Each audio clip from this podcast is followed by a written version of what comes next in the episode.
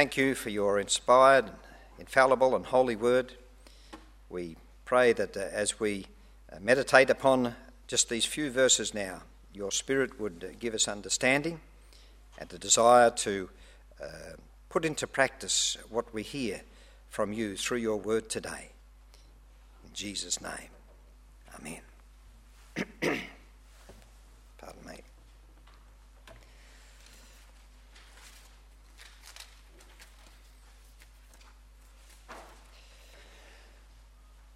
Things had started so well in Galatia. In each of the four Galatian towns that Paul and Barnabas had uh, visited, uh, there had been conversions amongst the Jews, not all that many, but there were some, and amongst the Gentiles, and there was a, a much more bountiful harvest, shall we say, there. Uh, and that was true in, in, in Antioch, in Iconium, in Lystra, and in Derbe, these four towns that were, in that region called Galatia. But things had obviously gone wrong. And they had gone wrong quickly, suddenly, and soon. And uh, surprisingly, of course, they'd gone wrong, and, and unexpectedly, and seriously. So much so that by verse 6, which is where we start this morning, uh, and remember, verses 1 to 5, as we have them in English, are actually one sentence in the original. So, in Paul's second sentence in this letter, Paul really is coming out with all guns blazing. And John Chrysostom, one of the very early church fathers, he said this he said, this letter breathes an indignant spirit. Well, I don't know. I think if you look at these verses here, that you may feel that a stronger word than indignant is justified as Paul writes to these people. I mean, look at the words he uses astonished, deserting, pervert, eternally condemned. That's just a bit more than indignation, isn't it? And if things could go wrong, if you pardon me for saying, in the Presbyterian churches of Galatia, then they could go wrong in the Presbyterian Church of Kerang as well. Let's not think we are immune from such things. Uh, and it would be wise, therefore, for us to, to consider, to listen to the apostle and what he's saying here. And he's straight talking. Because what he is so forcefully saying needs to be heeded, both individually and collectively. And so let, us work our way through these, these few verses. Verse 6, we're told, I am astonished, Paul writes, that you are so quickly deserting the one who called you by the grace of Christ and are turning to a different gospel. I suggest there are two words that stand out in that verse, and those two words are astonished and deserting. And both of them deserve some consideration. I'm astonished, says Paul.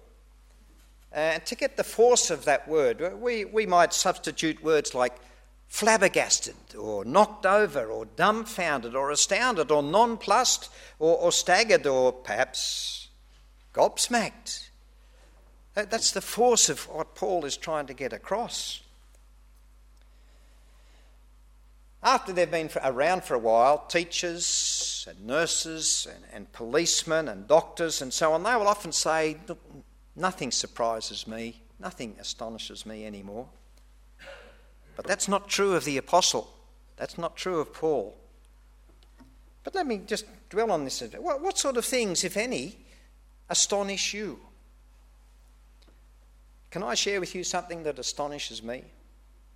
It astonishes me that people can come to a funeral and go away unchanged. What do I mean by that? I mean that the, they've come because they know someone's life has come to an end. They listen to the prayers and they read the words of the hymns and the Bible readings. They hear a message from the Bible which hopefully presents the gospel of Christ that says that it's only those who believe in Christ who enter into eternal life. They hear all of that, but when's the next time you see them in church?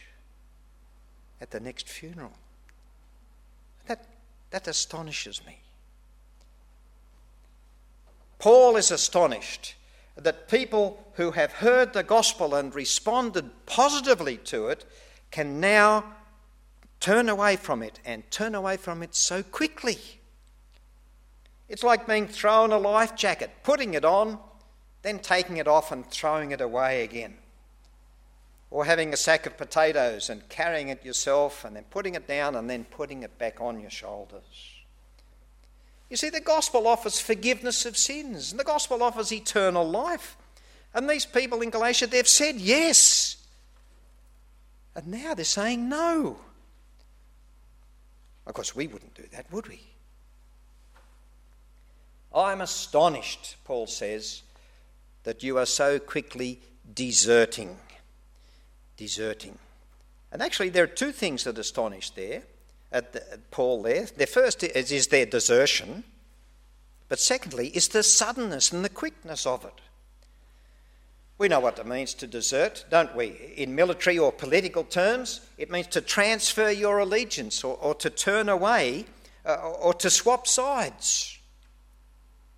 It would be an equivalent to, to a soldier defecting to the enemy. It would be uh, in English terms, uh, a Whig becoming a Tory, and I've never worked out which is which, uh, or a Labor supporter becoming a member of the Liberal Party. And in religious terms, it is to become a Christian and then basically renounce your faith. No wonder, no wonder Paul is astonished. And to have done it so quickly. That's incredibly astonishing. We don't know the exact time frame, but it appears that defections were still taking place even as Paul wrote. And when you come to think of it, there's at least one Old Testament parallel. And if you think also of that uh, brief reading we had from 2 Corinthians, there was much the same thing happening there in Corinth. But in the Old Testament, how quickly the generation of Israelites that followed Joshua turned away from following the Lord. And I wonder if Australia isn't going down the same path in relation to its Christian heritage. It's no wonder then that this letter cuts to the quick and cuts to the quick so quickly, is it? Paul goes on to say uh, these people are turning to a different gospel, really no gospel at all. Verse 7 Evidently, some people are throwing you into confusion, are trying to pervert the gospel of Christ. In other words, in turning away from the gospel they originally heard and transferring their allegiance to another gospel, the Galatians were perverting the gospel. Perhaps they thought they were just modifying it to, to fit the circumstances, and this little bit of a modification didn't really matter very much. I mean, you can modify a vehicle and, and it's supposed to improve its imp- performance, isn't it? I mean, there's no mention here of a denial of the fundamental beliefs about Jesus himself. It appears they still believed in, in the deity of Christ, in his death for sinners, and his resurrection. Those things uh, don't appear to be uh, being jettisoned. And therefore, if, they're sticking to these fundamentals, how, how can anything go wrong? What could go so drastically wrong?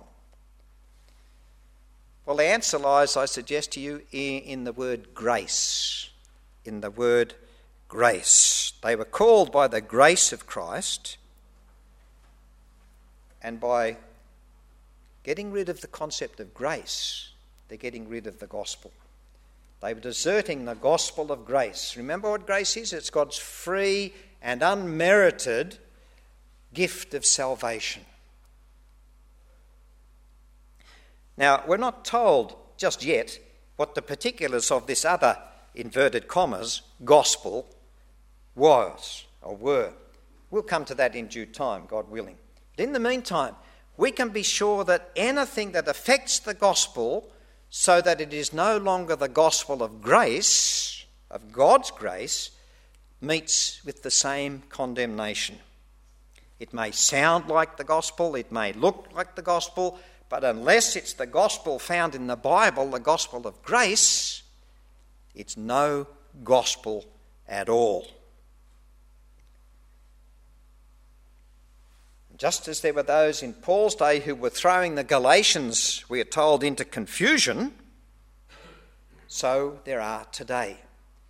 We live in a, a pluralistic, a multicultural, a multi faith society, don't we? And the pressure is on to say that all religions are the same or they all have the same finish, same ending. They're all true, they all lead to heaven. Haven't you heard words to that effect from different people? And that being the case, we need to drop this idea that there's only one way to heaven, and that way is Christ. That, that's, that's out, isn't it? And there are many church leaders who would push that line, and no doubt you've heard them. Uh, we don't usually listen to, to Macca, perhaps you do, but we were listening one day, and uh, there was some place that they were he was interviewing somebody, and there was a, a minister there from a Christian denomination who said that the, the, the, the Muslims in the mosque, that, that they were all brothers. There were no real differences at all. But that's a perversion of the gospel. That's a perversion of the gospel. The Christian gospel says there's only one God, there's only one mediator between God and man. There's only one Saviour, there's only one Lord. And the Christian gospel says there's only one ultimate truth, there's only one way of salvation, there's only one divinely inspired book. And to move from that position is to pervert the gospel. To add to it is to poison it. And it only takes one drop of poison to ruin a drink and the drinker. It only takes one rotten apple. How many times did you hear that when you were growing up? Only takes one rotten apple to spoil the whole case. There's a cereal in Safeways or Woolworths, they seem to be mixing them up, uh, called Light Start Plus. Uh, there's, there's a whole row of cereals, but there's one called Light Start Plus, and it comes in quite a few different varieties. But, brethren, the gospel is not Christ plus, the gospel is Christ alone. And anything else is a, perversion of it. Now, in Australia, most democratic countries, laws come down heavily on those who attempt to pervert the course of justice, don't they? And rightly so.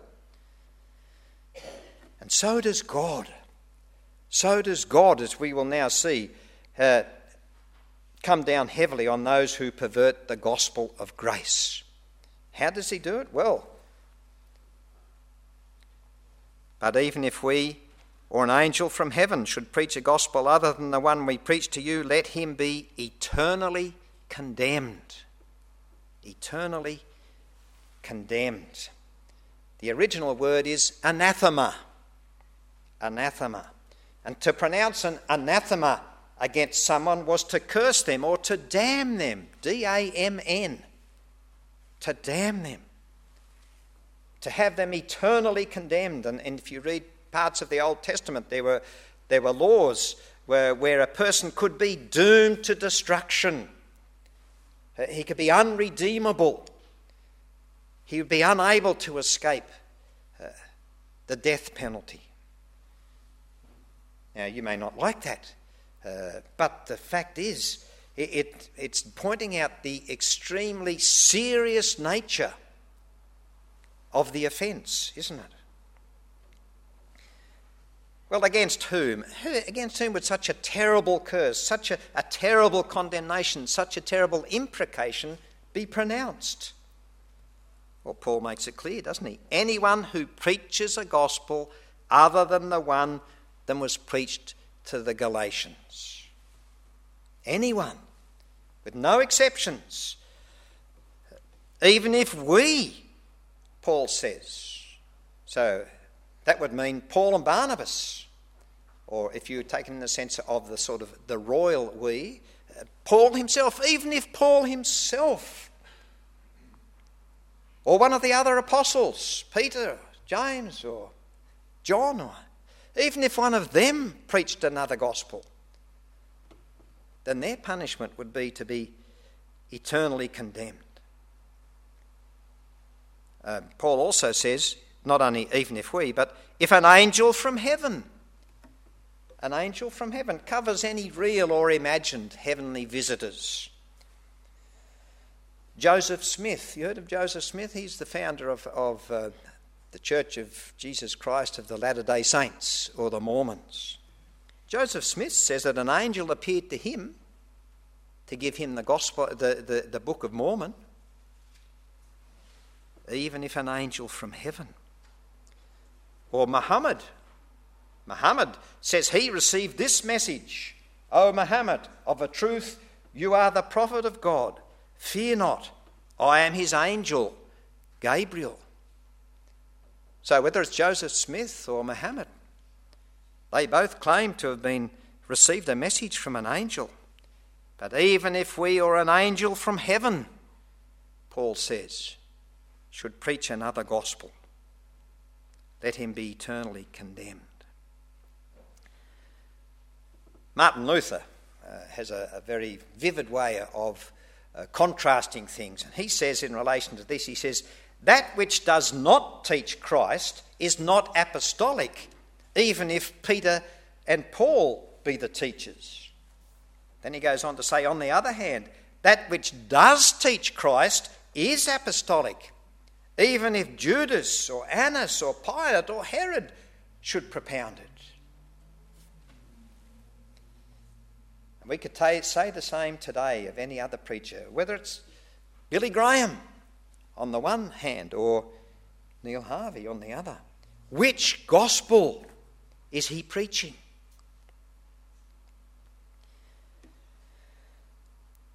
Paul certainly couldn't be accused of, of pulling his punches, could he? Because he repeats himself, as we have already said, verse 9. So now I say again if anybody is preaching to you a gospel other than what you accepted, let him be eternally condemned. And there's an exclamation mark there. Now, the Greeks, uh, they didn't have an exclamation mark, but it's, it certainly deserves to be there in an English translation. You can look at various uh, translations, of course. Uh, J.B. Phillips, who did his own translation many years ago now, he puts this verse like this He says, You have heard me say it before, and now I put it down in black and white. May anybody who preaches any other gospel than the one you have already heard be a damned soul. That's serious business, isn't it? To talk like that. Obviously, not a trivial matter. We may think that when Paul talks about people being eternally condemned, we may think, whoa, that's extreme language. But Paul certainly doesn't think so, does he? Because he repeats himself and repeats himself forcibly. This is no slip of the pen.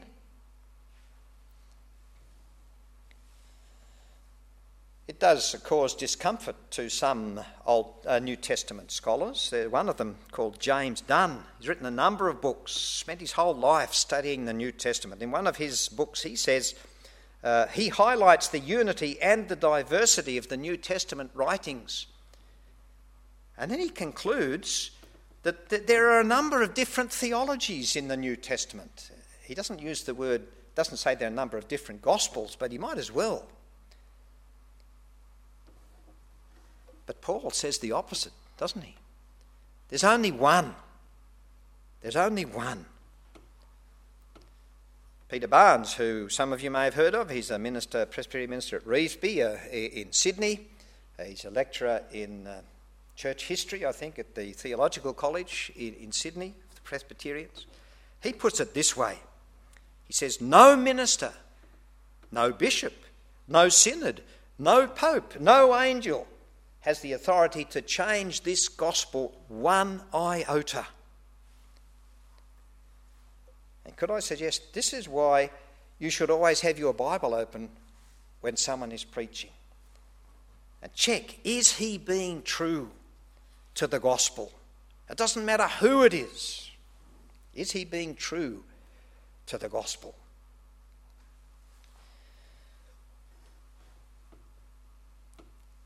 Paul just has one more thing to say in this uh, more or less uh, introductory and yet very serious part of his letter. He says, Am I now trying to win the approval of men or of God? Or am I trying to please men? If I were still trying to please men, I would not be a servant of Christ. What he's saying really is that to take the stand that he is taking is not likely to make a man or a woman very popular. That's why verse 10 is, is so, so necessary. Well, I mean, we know, don't we, that popularity is a very fleeting, very fleeting thing at best. Think of pop stars, movie stars, sports stars, politicians, how they can be uh, up on a pedestal one day and down in the dumps the next.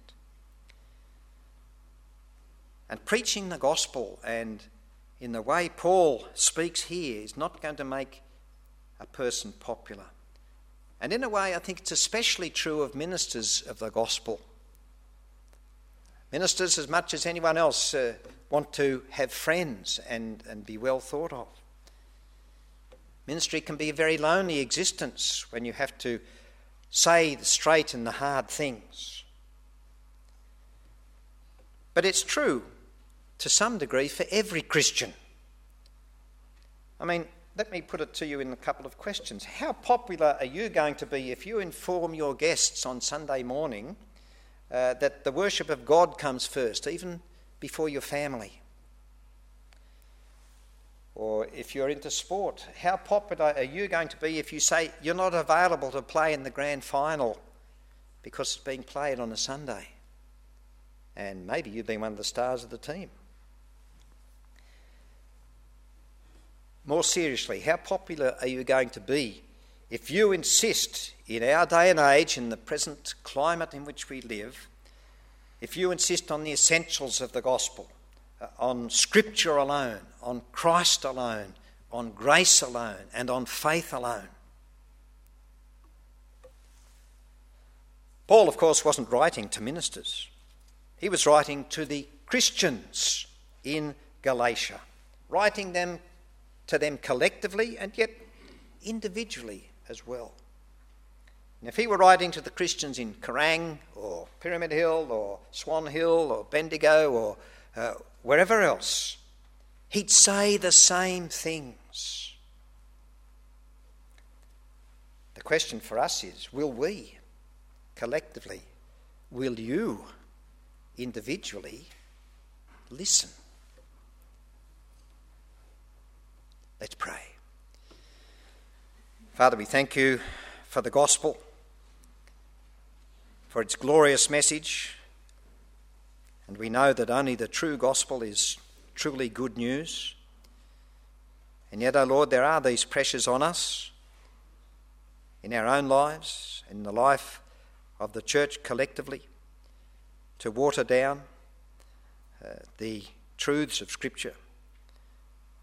We pray, O Lord, that you would help us individually, as a congregation, as a denomination, and help your people uh, everywhere to stand firm on the truths of the gospel, not concerned about popularity, but concerned about faithfulness to you and fidelity uh, to your gospel.